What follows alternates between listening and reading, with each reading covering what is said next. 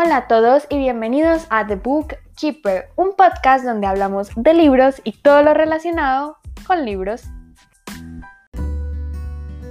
Hoy les traigo el wrap up de febrero y este es el episodio en el cual les cuento los libros que leí en el mes. Fueron tres libros, de dos ya les he hablado. El tercero es como sorpresa porque no he hecho nada y cero que me gustó, pero bueno, ya hablaremos de eso.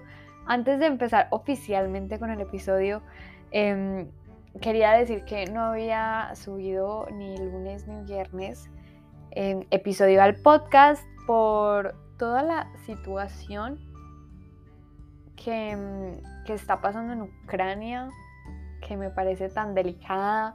Y la verdad es que me afectó mucho porque yo para el viernes todavía no había grabado porque tenía un poquito de burnout, como que no tenía muchas ideas, tenía una que otra, pero no me había sentado bien y el jueves pues eh, empezaron como las noticias fuertes y eso me tumbó mucho, yo no vivo en Ucrania, no tengo familia en Ucrania, pero el solo hecho de, de saber lo que está pasando pues me dolió mucho. Y lo mismo el lunes tampoco tenía pues como energía para sacar nada, pero ya me encuentro como mejor y siento que esos dos días de silencio, eh, también como en respeto a lo que está pasando, porque me parece muy serio todo. Y he tratado de mantenerme informada, no mucho, la verdad, porque lo que les digo, me afecta tener que ver, pues, todo esto tan horrible, porque es así, es horrible. Em, pero bueno, ya tengo muchas ganas de volver a grabar, me hacía mucha falta y si llevan rato en el podcast saben que uno de mis episodios favoritos son los wrap-ups y hay dos libros que de verdad que me gustaron mucho. Entonces nada, vamos a empezar. Ahora sí, el primer libro que leí en el mes es Graceling de Christine Cashore.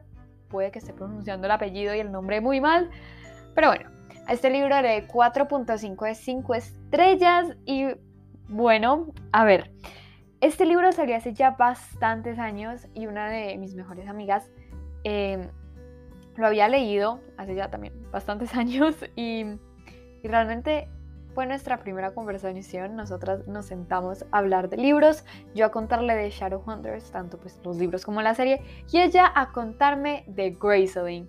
Y siempre lo había como postergado, siempre estaba en mi lista de lecturas y a principios de año, en enero, eh, decidí como comprar la suscripción a Script, que es como esta plataforma de audiolibros, ebooks, y empecé el libro, lo terminé en febrero, lo leí en inglés.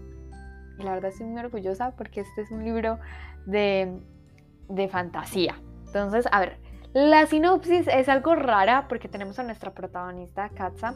Y resulta que en este mundo, las personas que tienen eh, los ojos de colores diferentes, por ejemplo, no sé, uno amarillo y el otro verde, tienen algo que se llama como un grace, como una gracia, como un don.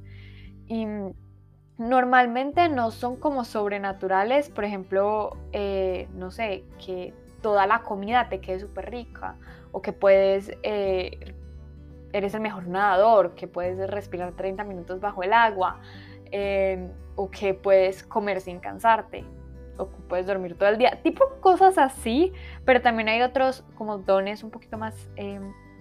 Elevados, un poquito más sobrenaturales. Y el de nuestra protagonista, Katza, es el donde matar.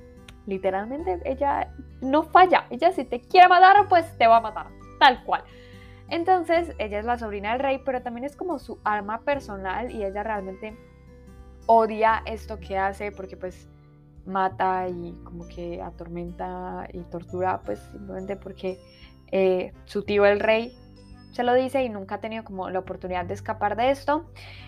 Pero entonces ella dice, listo, no puedo escapar de ti porque realmente nunca me ha dado la tarea, entonces voy a crear o voy a ser parte de este grupo que está como debajo de la ley, que eh, los reyes no conocen muy bien, em, que es como para llevar justicia. Entonces, por ejemplo, si hay un pueblito en donde pues, los, los saqueadores eh, están yendo, pues ese grupo de personas manda, ah, no sé, comida, agua y otras cosas y pues también a personas para defender el pueblito y así. Entonces ella se entera que han secuestrado a una persona muy importante de otro de los reinos, no es el rey, y pues va a rescatarlo, pero no entiende muy bien por qué ella piensa que pues donde lo encontraron, eh, pues con la persona con quien lo encontraron no es el que lo secuestró y se, empiezan a montar un montón de preguntas en la cabeza de Katza. Pues eh, vamos viendo cómo las va resolviendo de uno en uno y cómo la trama va creciendo. A mí lo que más me impactó definitivamente es la trama cómo va escalando. Siento que este libro es muy raro, es muy difícil ponerlo en palabras porque no, no es rápido, pero tampoco es lento. Yo, por ejemplo, no vi el final, no, no me imaginé a dónde iba a llegar y la verdad quedé muy satisfecha. Habían partes donde el viaje se me hacía muy largo. Habían escenas que para mí eran innecesariamente largas, pero entendía el propósito de las escenas, entonces técnicamente pues sí, sí, estaban bien ahí puestas, pero me aburrían un poquito, aunque realmente los personajes son excepcionales. Los amé, súper bien construidos. Em, el villano, el personaje antagonista, está muy bien hecho, sobre todo porque cuando te enteras quién es, no es que no te lo veas venir, sino que literalmente está construido a través de otros personajes y es algo que me encantó de la autora. Algo que sí sentí muy raro son los diálogos. Siento que eran muy, muy exóticos, como que no terminaba de, de encajarlos, pero eran como pasables. Y la parte de leerlo en inglés me demoré como el triple. Y al principio no entendía nada, literal, me sentía tostada. me sentía como si el cerebro se me escurriera por los oídos porque no entendía nada, pero al final te acostumbras y no siento que sea especialmente difícil, sino que como que no estaba concentrada. Y el mundo es increíble, de verdad que me encantó. No sé qué le puso esta mujer al mundo, pero wow, no es que yo diga que tenga algo que me mató, me encantó. No, la verdad es que no. No logro encontrarle eso que diga como, es que este cosito me encanta. No, para nada. Es como el conjunto de todo, que me parece tan sencillo que es simplemente espectacular. Amé todo lo que tiene que ver con, con Graceling. Lo único que me chirriaba eran los diálogos, esas escenas pues como larguitas, y hay una escena que no entendí por qué la protagonista actuó de esa manera, pero la voy a pasar desapercibida, voy a hacer como que esa escena nunca pasó y ya. Lo que les digo es un libro muy raro porque no es que sea lento, sino que la historia se va construyendo. Y así es como escribe la autora y realmente me encantó. En ese momento estoy leyendo Bitterblue, el tercero de la saga, y ya vi el estilo de la autora. Este es el estilo y siento que o lo hace muy bien o lo hace tremendamente mal. Pero aquí lo hizo espectacularmente, siento que valió un montón la pena. Y aunque el libro haya sido escrito hace más de 10 años, siento que no me chirrió tanto, como que no me, no me generó como esos, e, esas vistas de clichés que uno dice, esto es muy tipo, no sé, 2012. O, esto, pues como tipo de esos clichés que se vieron por generaciones, como por años no los vi tanto. Y realmente es algo que me encantó. Y habían pues como plot twist que no me veía venir. Y me encantaron, me encantaron. El segundo libro, de este sí he hablado mucho y pues aquí no voy a tener mucho que decir. Es Iron Flowers 2, de la furia a la victoria, escrito por Tracy Pankhart. Este libro también le di 4.5 de 5 estrellas. Y pues es la segunda parte de de lo que es una biología y para mí tiene un final bastante cerrado, me gustó mucho. Em, antes de decirles la sinopsis, literalmente mi opinión es súper cortica, em, me gustó muchísimo, creo que incluso me gustó más que el primero, porque aunque el primero me atrapó un montón, no sé por qué, no sé qué tenía ese libro, me atrapó bastante, creo que más que todo era la curiosidad por en sí el libro y no tanto por un elemento. Y en este libro ya tenemos esa acción. Ya lo vemos todo con, con matices más rápidos y es algo que me gustó mucho. Si había partes donde sentía que se estancaba un poquito, pero eran como un capítulo o dos capítulos. Realmente no era como nada grave. Y en general me mantuvo al borde de la silla todo el tiempo y había plot twists que me quedé con la boca abierta, que me provocaban tirar el libro. Así como, no, ¿qué es esto, por Dios? Porque de verdad que me sorprendió uno que otro plot twist. En el primer libro no pasó. En el primer libro yo ya sabía cuál iba a ser el plot twist y me atrevo a decir que fue casi el único plot twist como grande de la historia. Yo ya sabía lo que era, pero fue como por pura imaginación realmente y como que no me tomé en serio a mí misma hasta que empezaron a salir las pistas. Pero aquí sí tenemos más plot twists de pronto más chiquitos, pero de todas maneras impactantes. Entonces a mí me gustó mucho este, esta historia, esta biología y pues ya la cierro, no siento que la vaya a poner en el top de mejores lecturas del año, la verdad es que no, pero sí me gustaron bastante y pues las recomiendo porque lo que les digo, el segundo libro te mantiene al borde de la silla. ¿Y de qué trata esta historia? A ver, eh, resulta que estamos en esta sociedad, en este mundo, no hay magia, no, no es fantasía, donde tienen una visión bastante machista, bastante arraigada en los cimientos de esta sociedad. Y eh, tenemos a dos hermanas, que son Serina y Nomi. Serina es la mayor. Y pues Serina toda su vida ha querido ser una gracia, que es como, no la esposa como el rey, que en este caso se llama superior y heredero, sino que es como el tipo de mujer ideal y obviamente está como emparejada con pues, el heredero en este caso.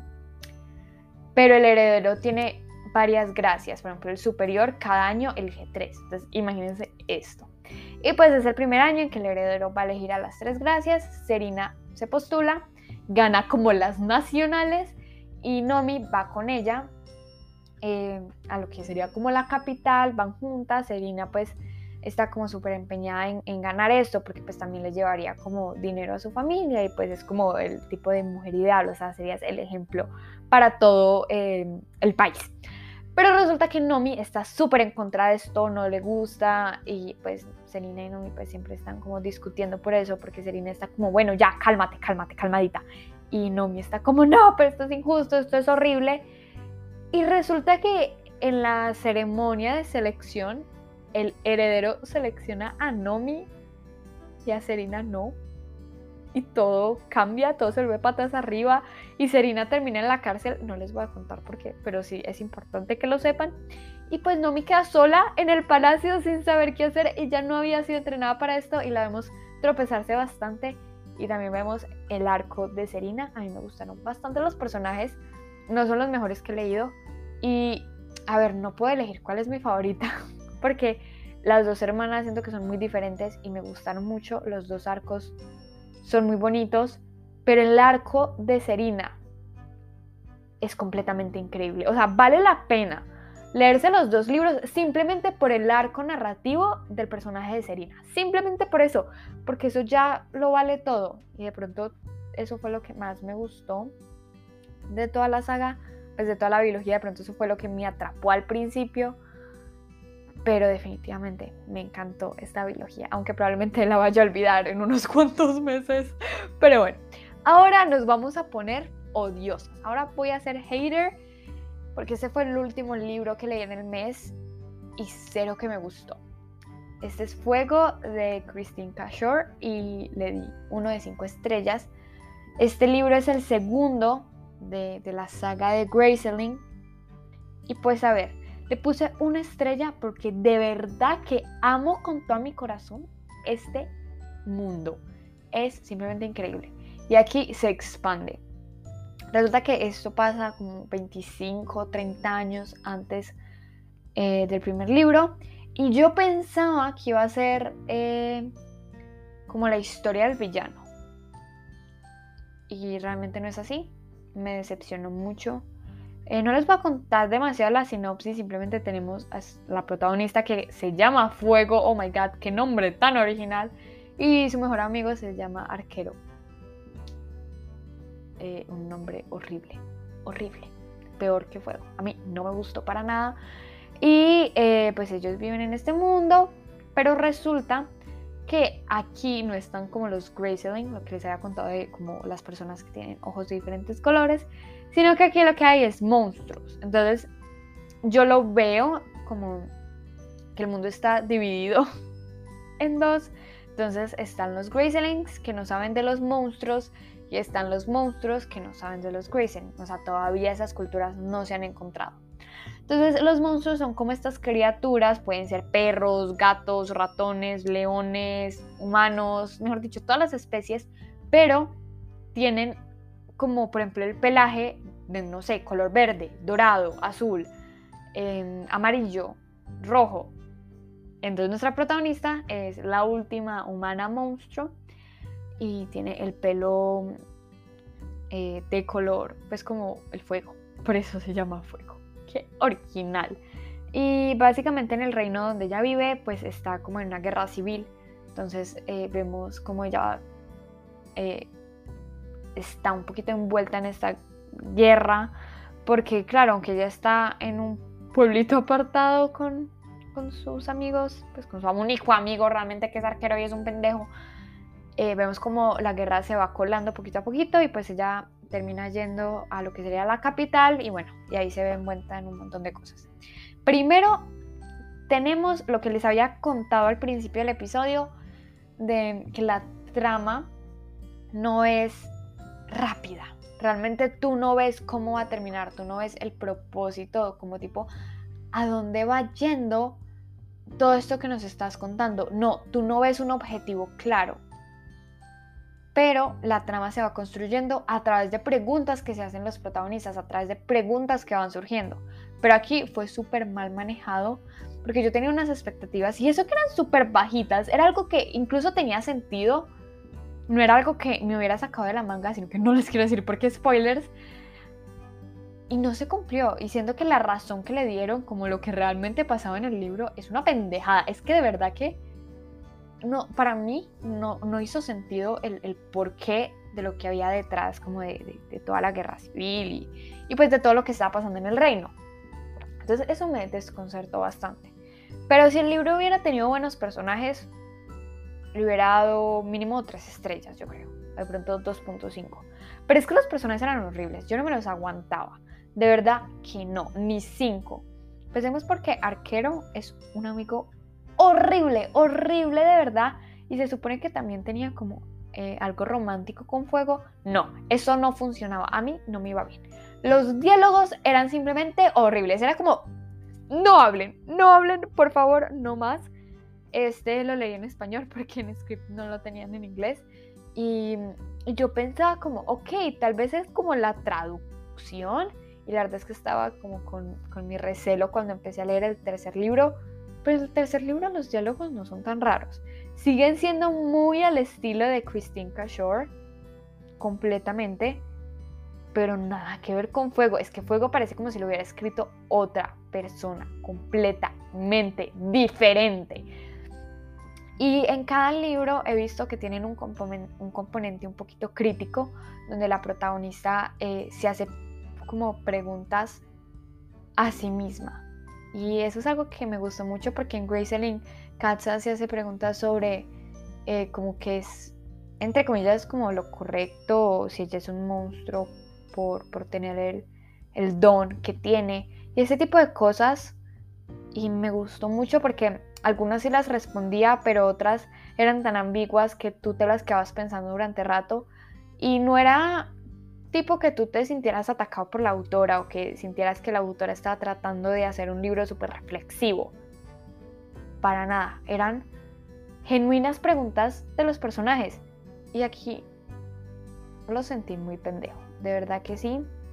Eh, el resto de los personajes para mí se me quedaron en bobadas. Ni siquiera voy a hablar del, único personaje que comparten Graceline y Fuego porque pues, pues ¿para qué? De verdad que no les daño el libro y pues no. Eh, pero los demás personajes que ya serían como en la capital son horribles.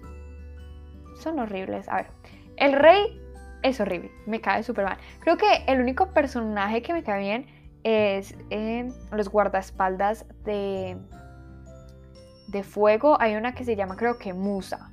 Creo que es la única que me cae bien. Y, y apareció una niña. Y la niña también me caía bien. Ya. De resto, cero.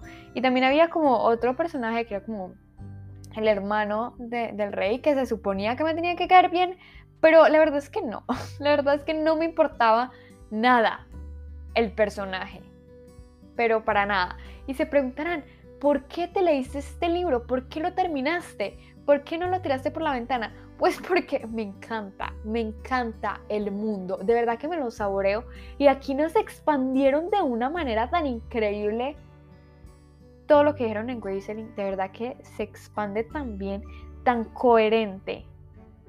Que ya, ya, para mí con eso yo, yo sufrí el resto. Y eso que tampoco digo que lo sufrí, no diría que es un libro que odio con pasión, para nada, simplemente que me decepcionó mucho. Y sobre todo porque ahora veo más la caída, porque estoy leyendo Bitter Blue y me está gustando mucho más que, Fuego. No sé si más que Graceling, tal vez, todavía no lo sé, porque ni siquiera ha pasado la mitad, voy como en el 35% del libro.